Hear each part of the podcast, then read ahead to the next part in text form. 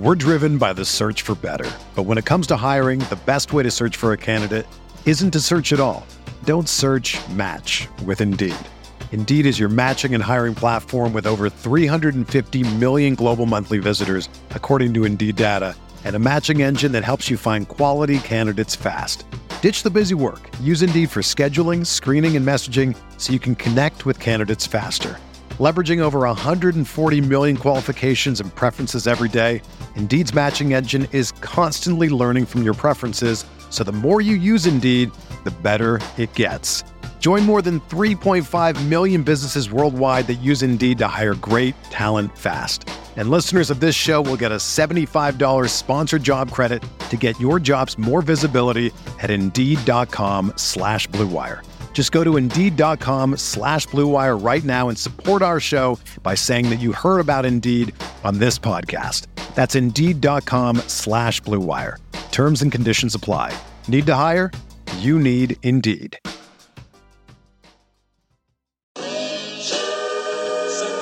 Yeah. Nick Dais, baby. We the new label. Yeah, yeah, yeah. Now this the black sheep sticking its home. I need a crib like I'm Gatsby. I need Nigga it. in hand, just understand my Pockets that deep. With nothing to prove, I ain't got nothing to do. do. When they can't compete and I got nothing to lose. You see, they told me I'm the one that's gonna benefit. A threat, talking out of line, but never let me interject. Little Nas to start the show. Getting very Queens in here. Two Queens kids. Joining me now is, I think if you build a Mount Rushmore of sports media personalities, your face might be the first one that they put on there.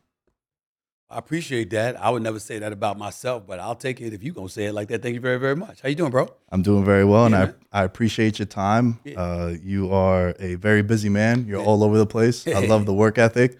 Getting to see you in here, come in early, sit down, go over everything. It's uh, I get to see exactly what it takes to be number one.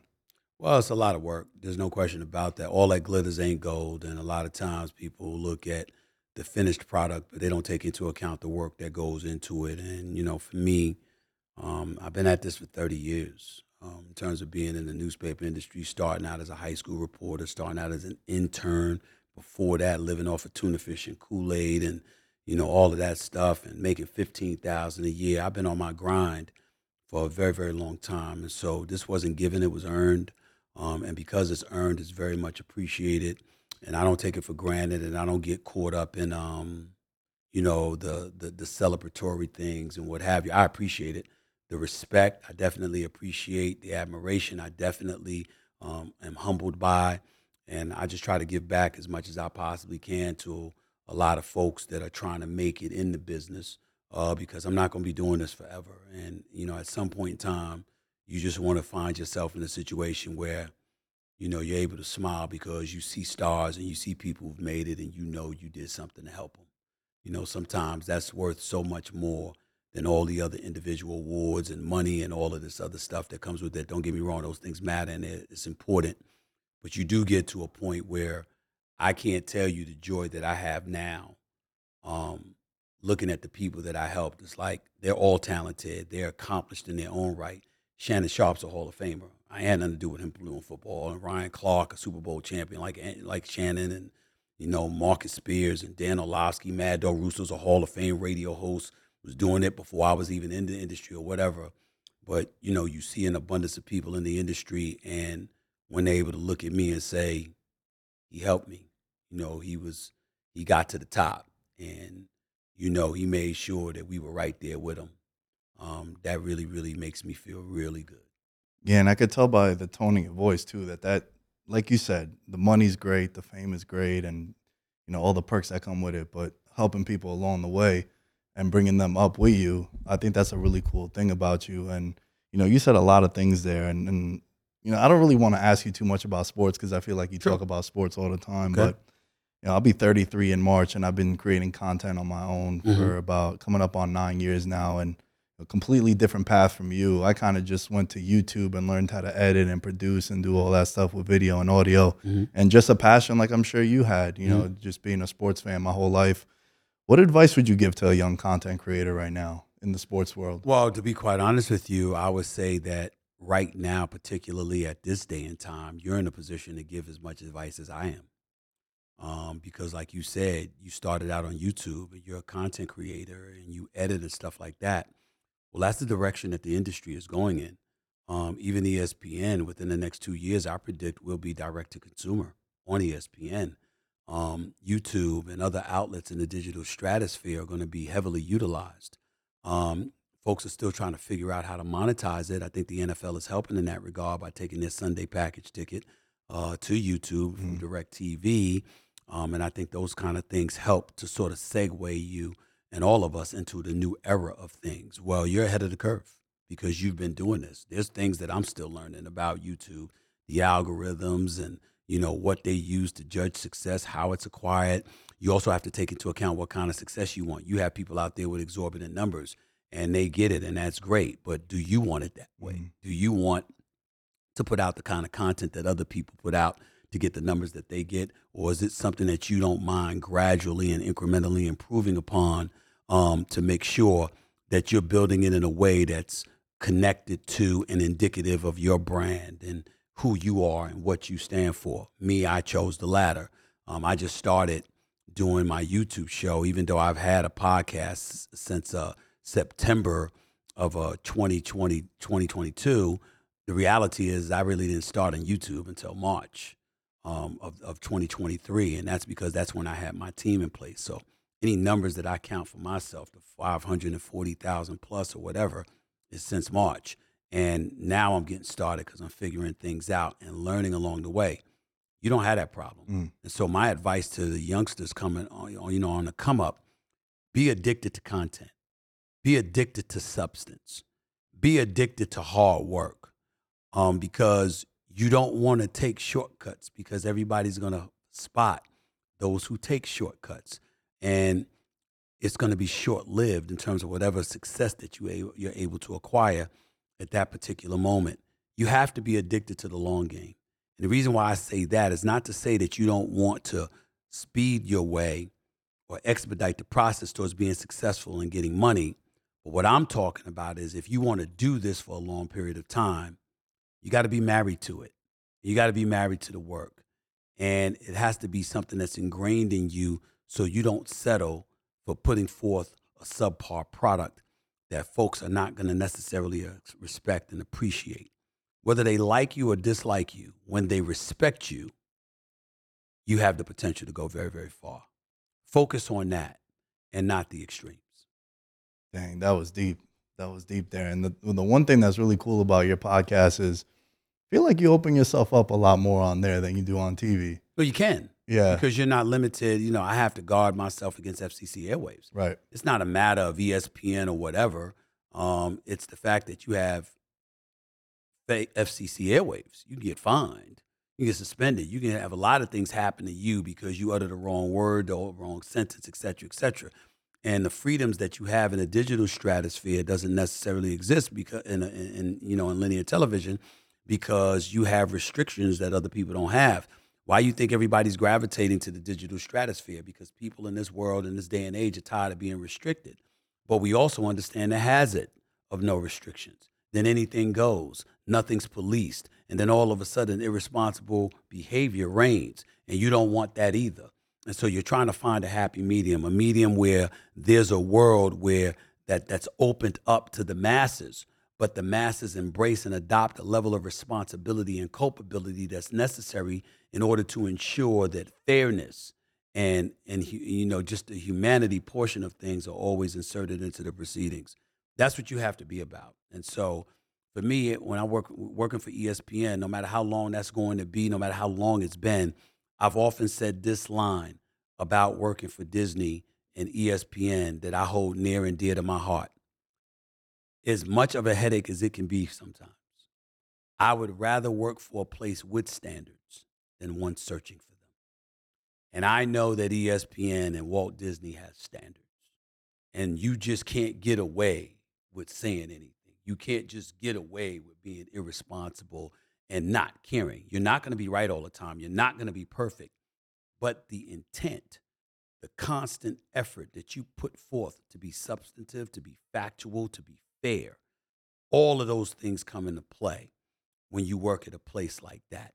And that's why, no matter what complaints I've had throughout the years, my appreciation for working where I work has always been exponentially higher than any negatives I may have to feel or say. How does it feel to have influence? Because I feel like you're one of the people in pop culture, sports, just in general. When you say something, it carries so much cachet.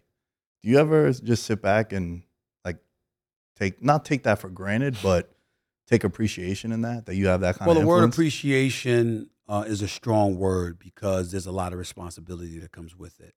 And I know that. What I would tell you is that the perfect answer to that question is depending on who you ask. Mm.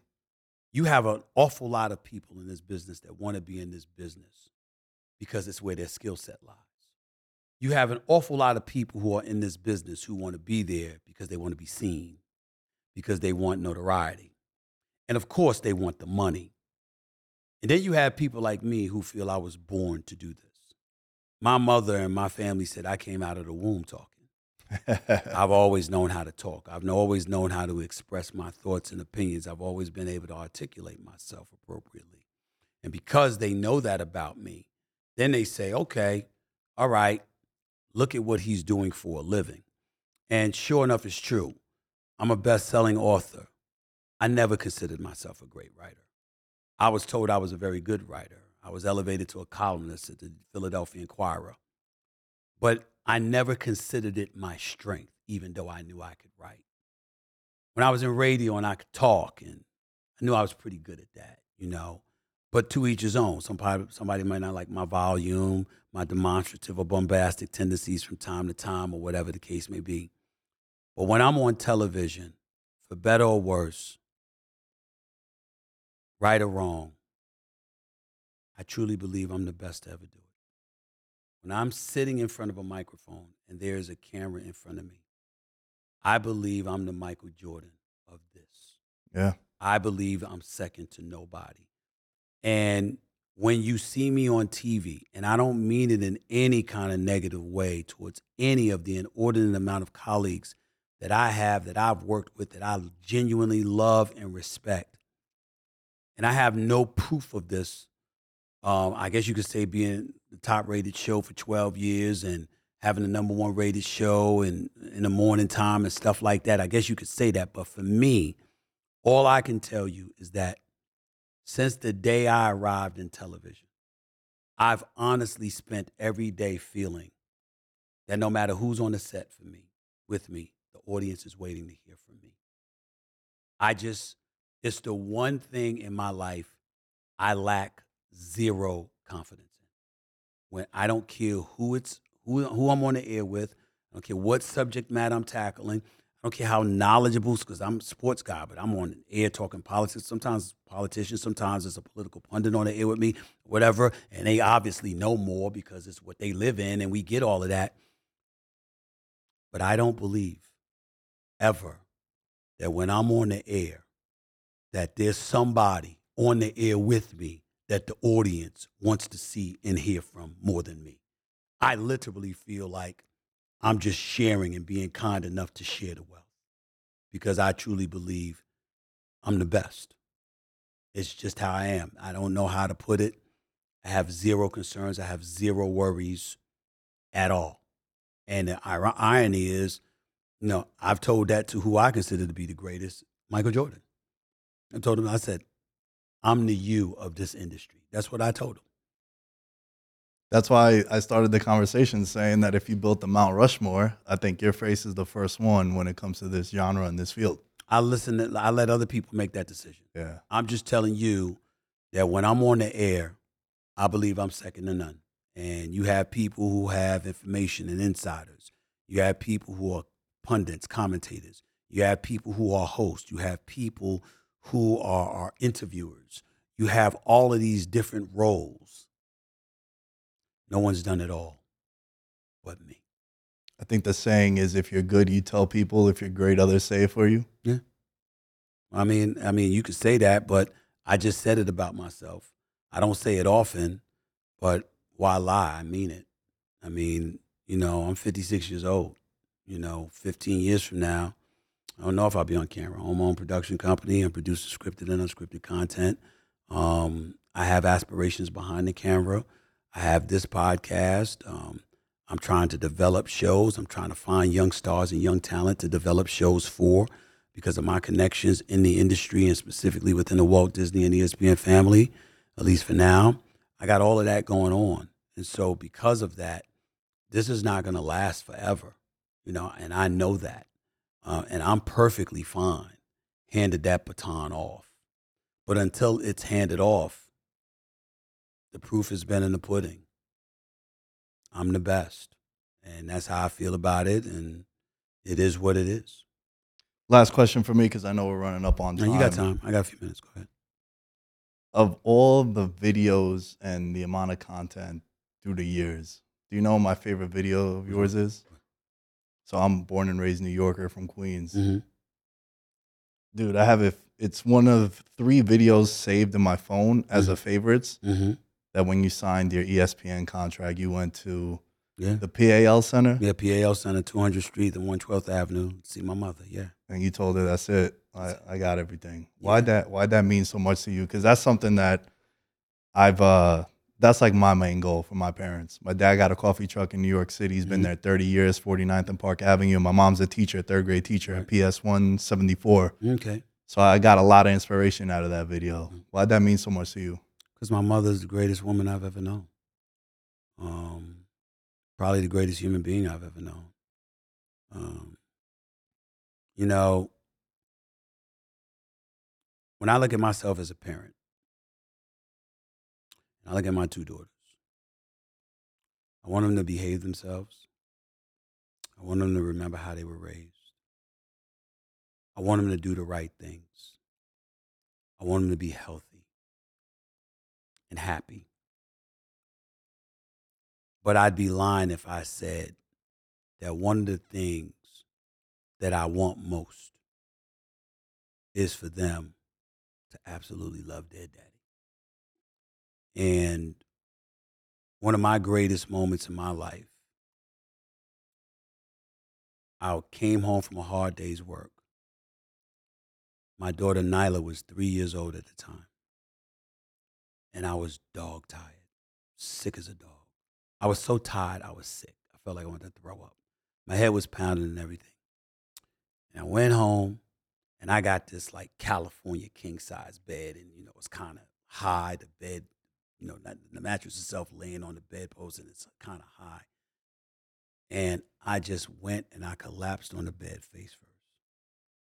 And my three year old daughter crawled up on the bed and sat up and somehow had the strength to grab my head and pull it on her lap and just rubbed my head.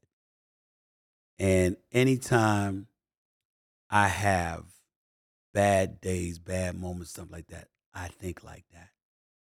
And one of the things I reason I say that is because it reminds me of what I always did with my mom my mother would retire and I'm a grown man and I'm working for the New York Daily News at age 24 and I'm at the Philadelphia Inquirer by age 26 and I'm there until I'm into my 40s and then I arrive at ESPN and throughout all of those years I would drive home at least once a week to Hollis, Queens where my mother lived. I had a bigger house. I was living in South Jersey and I was making more money than my mother had ever made in her lifetime and stuff like that. So I had a nice home. But I would drive to Queens, New York once a week. And hand to God, as pathetic as it sounds, I would always go home. And I would always, my mother would just look at me with such annoyance because I would literally go home, walk upstairs into her bed, and crawl in her bed and lay my head on her stomach because my mother, obviously six children, and you know, in her 60s into her 70s, she had a little belly there, and I used to squeeze her belly first, squeeze it, squeeze it. Then she just used to look at me with annoyance, but she never stopped me. And then I would lay down on her belly, like literally, I'm 56. I was doing this in my 40s because there was nothing that felt better than me laying my head on my mother's stomach because she was my queen, my everything.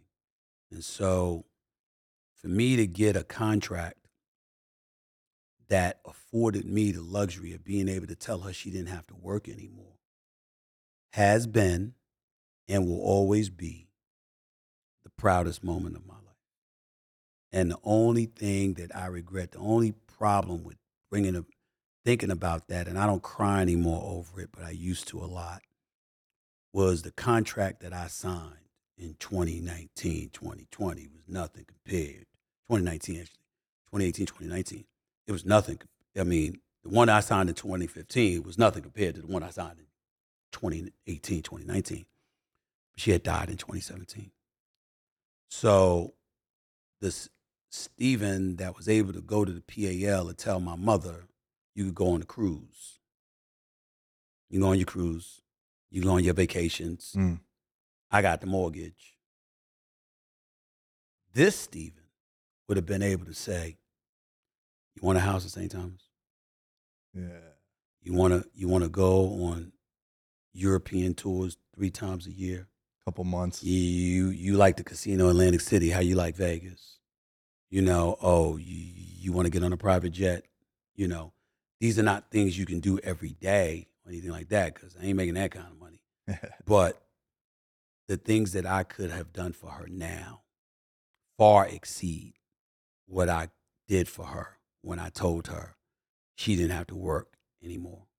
And the fact that she's gone and I haven't been able to shower her with that level of luxury and affluence is a sad thing for me because she deserved it. She really did because she spent three, close to three decades sacrificing everything just to make sure we were okay.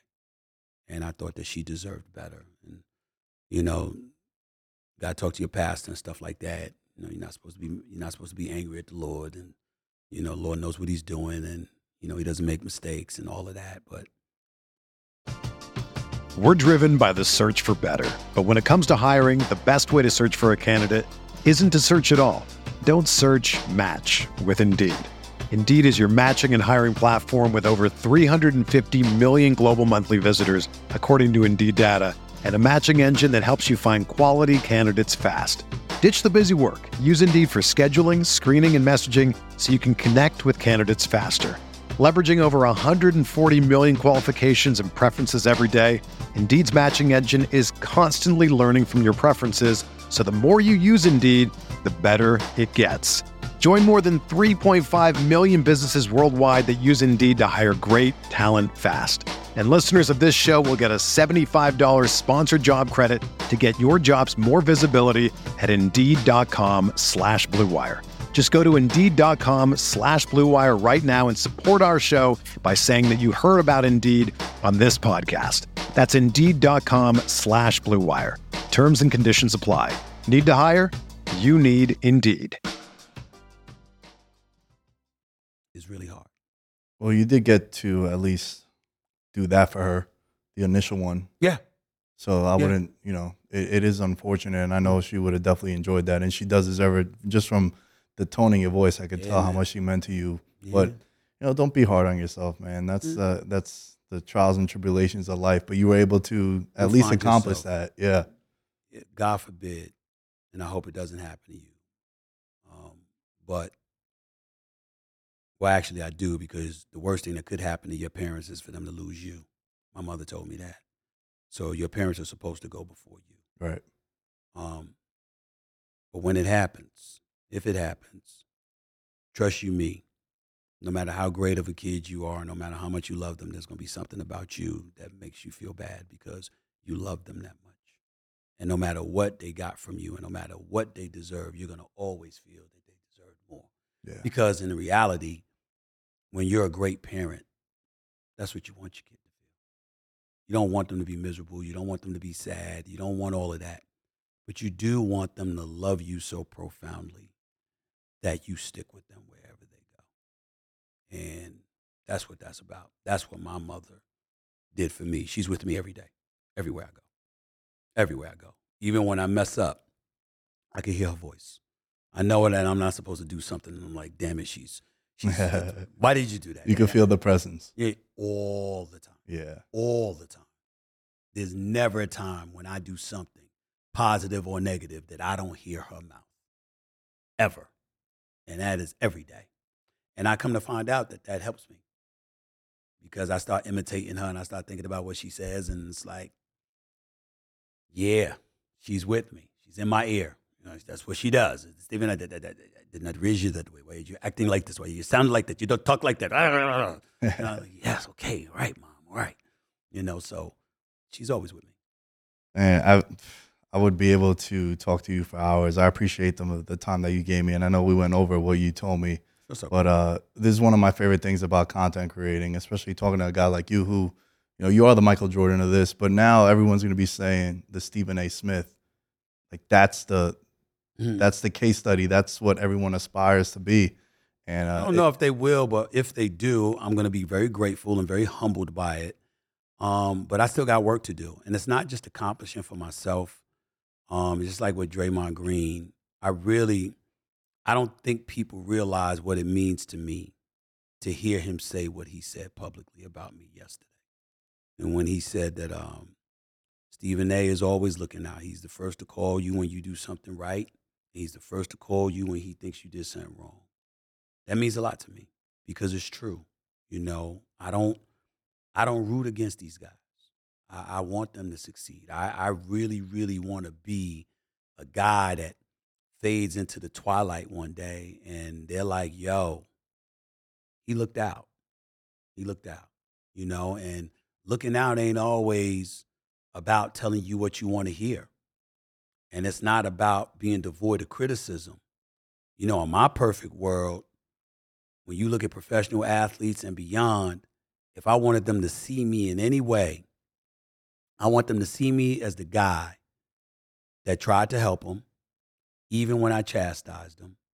And even after I chastised them, I said, okay, how can we get you on the right track? Mm. Like, yeah, you, you messed up. All right, you messed up. Now let's fix it. You know, it ain't like you messed up, bump you. You messed up, you a lost cause. No, no, no. You messed up. Now let's fix it. Let's get it better. And Draymond gets that. And it ain't me bragging. I'm grateful because that's my that's always been my intent. And one of the things that I've often said to a lot of people is I challenge anybody to look me in my face with factual evidence and tell me you ever discovered a time where I was rooting for you to fail. In all seriousness, of course, when I'm trolling Cowboy fans, you know, I'm just, I'm just having My favorite part about you as a lifelong Giants fan, I gotta Yeah, say. yeah, yeah. I'm just, I'm just, I'm just having fun. I'm just having fun trolling the fans and stuff like that.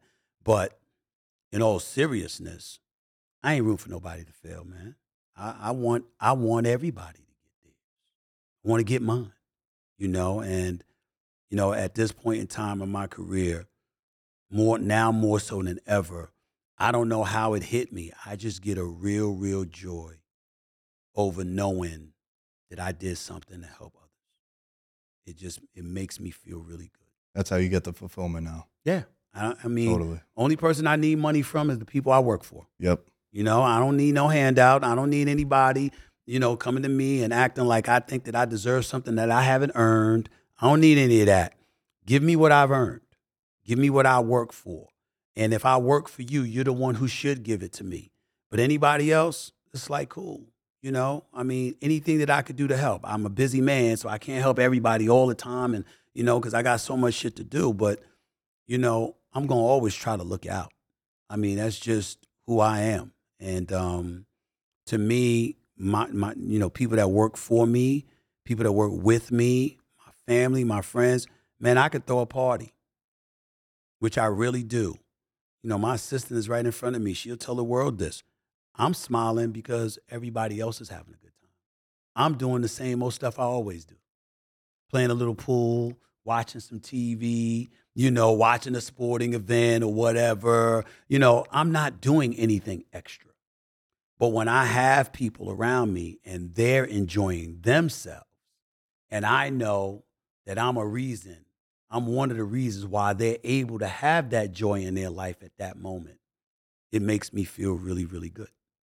That's the joy. I don't have this need. I'm not. I'm not a party animal. A bunch of red carpets and you know events and all this other stuff. Nah, that's not who I am. I've never been that dude. You get it from other places. I get it from other Yeah. people, watching other people enjoy themselves. I might go to a party, man. I used to, me and Jay Z and them, we used to hang out all the time at 4040 in New York when I was doing NBA shoot around years ago, when I was doing Quite Frankly, you know, and all of that other stuff. I used to go in 4040. You could ask him, oh, at OG Juan, ask him, ask Jay, and all of them. I used to walk in the club, walk through the dance floor, up the stairs, through the VIP, past the bar, to go in the back room with them debating sports. That's what we did. I wasn't about, I'm not about crowds and partying and, you know, the red carpet. And I'm the one, I'm the guy my lawyer, Janine, cursed out because I went to the White House Correspondents' Dinner through the back door because I didn't want to go on the red carpet. You know, when you see me doing stuff like that, that's ESPN. That's other people that I represent and stuff like that that ask me to do stuff like I don't need that. I don't need that. I do the work. Pay me. Give me my respect. And that's it. There's only one perk that I value. One perk and one perk only. I hate waiting online. I will pay whatever the price is. I'm not asking for no discounts. I'm not looking for somebody to hook me up and let me in free. You got a club, you got a business. I don't want your stuff free. You're a bounce at the club or whatever the case may be. You looking now? No, I'm paying you. I don't want. I'm putting money in your pocket. You got to eat too. I'm not like that. My only perk is I'm Stephen A. And because people know me, I don't have to stand in line. And that is what I. I hate standing in line for anything. Anything. I hate it. But that's it. As long as I don't have to stand in line, I'm good. Simple man. So simple man. Do that. And be around my loved ones, my family, friends, and loved ones, people that I know are part of my inner circle that I trust, and keep it moving. Keep it moving. That's it. Stephen A, I can't thank you enough for this, man. Yeah, man. I know what it's gonna do for my show and what it's gonna do for me, and just giving me your time. I think that's it's better than like offering me money, honestly. and uh, No I problem, appreciate that. So thank you very much man. for your time. Keep up the good work. Keep on the grind, bro.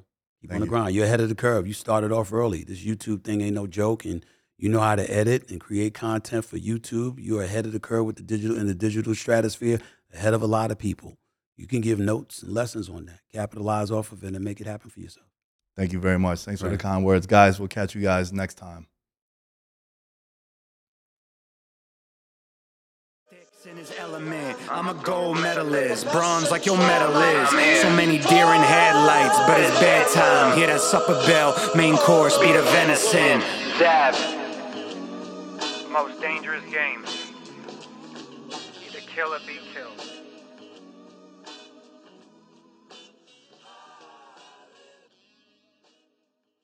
When you make decisions for your company, you always look for the no brainers. And if you have a lot of mailing and shipping to do, Stamps.com is the ultimate no brainer. It streamlines your process to make your business more efficient, which makes you less busy. Mail checks, invoices, legal documents, books, and everything you need to keep your business running with Stamps.com. Seamlessly connect with every major marketplace and shopping cart if you sell online.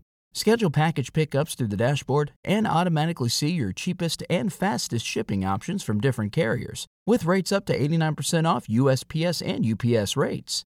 And with the Stamps.com mobile app, you can take care of mailing and shipping wherever you are, even on the go. Make the same no brainer decision as over 1 million other business decision makers with Stamps.com. Sign up at Stamps.com with code PROGRAM for a special offer that includes a four week trial, plus free postage and a free digital scale. No long term commitments or contracts. That's Stamps.com, code PROGRAM.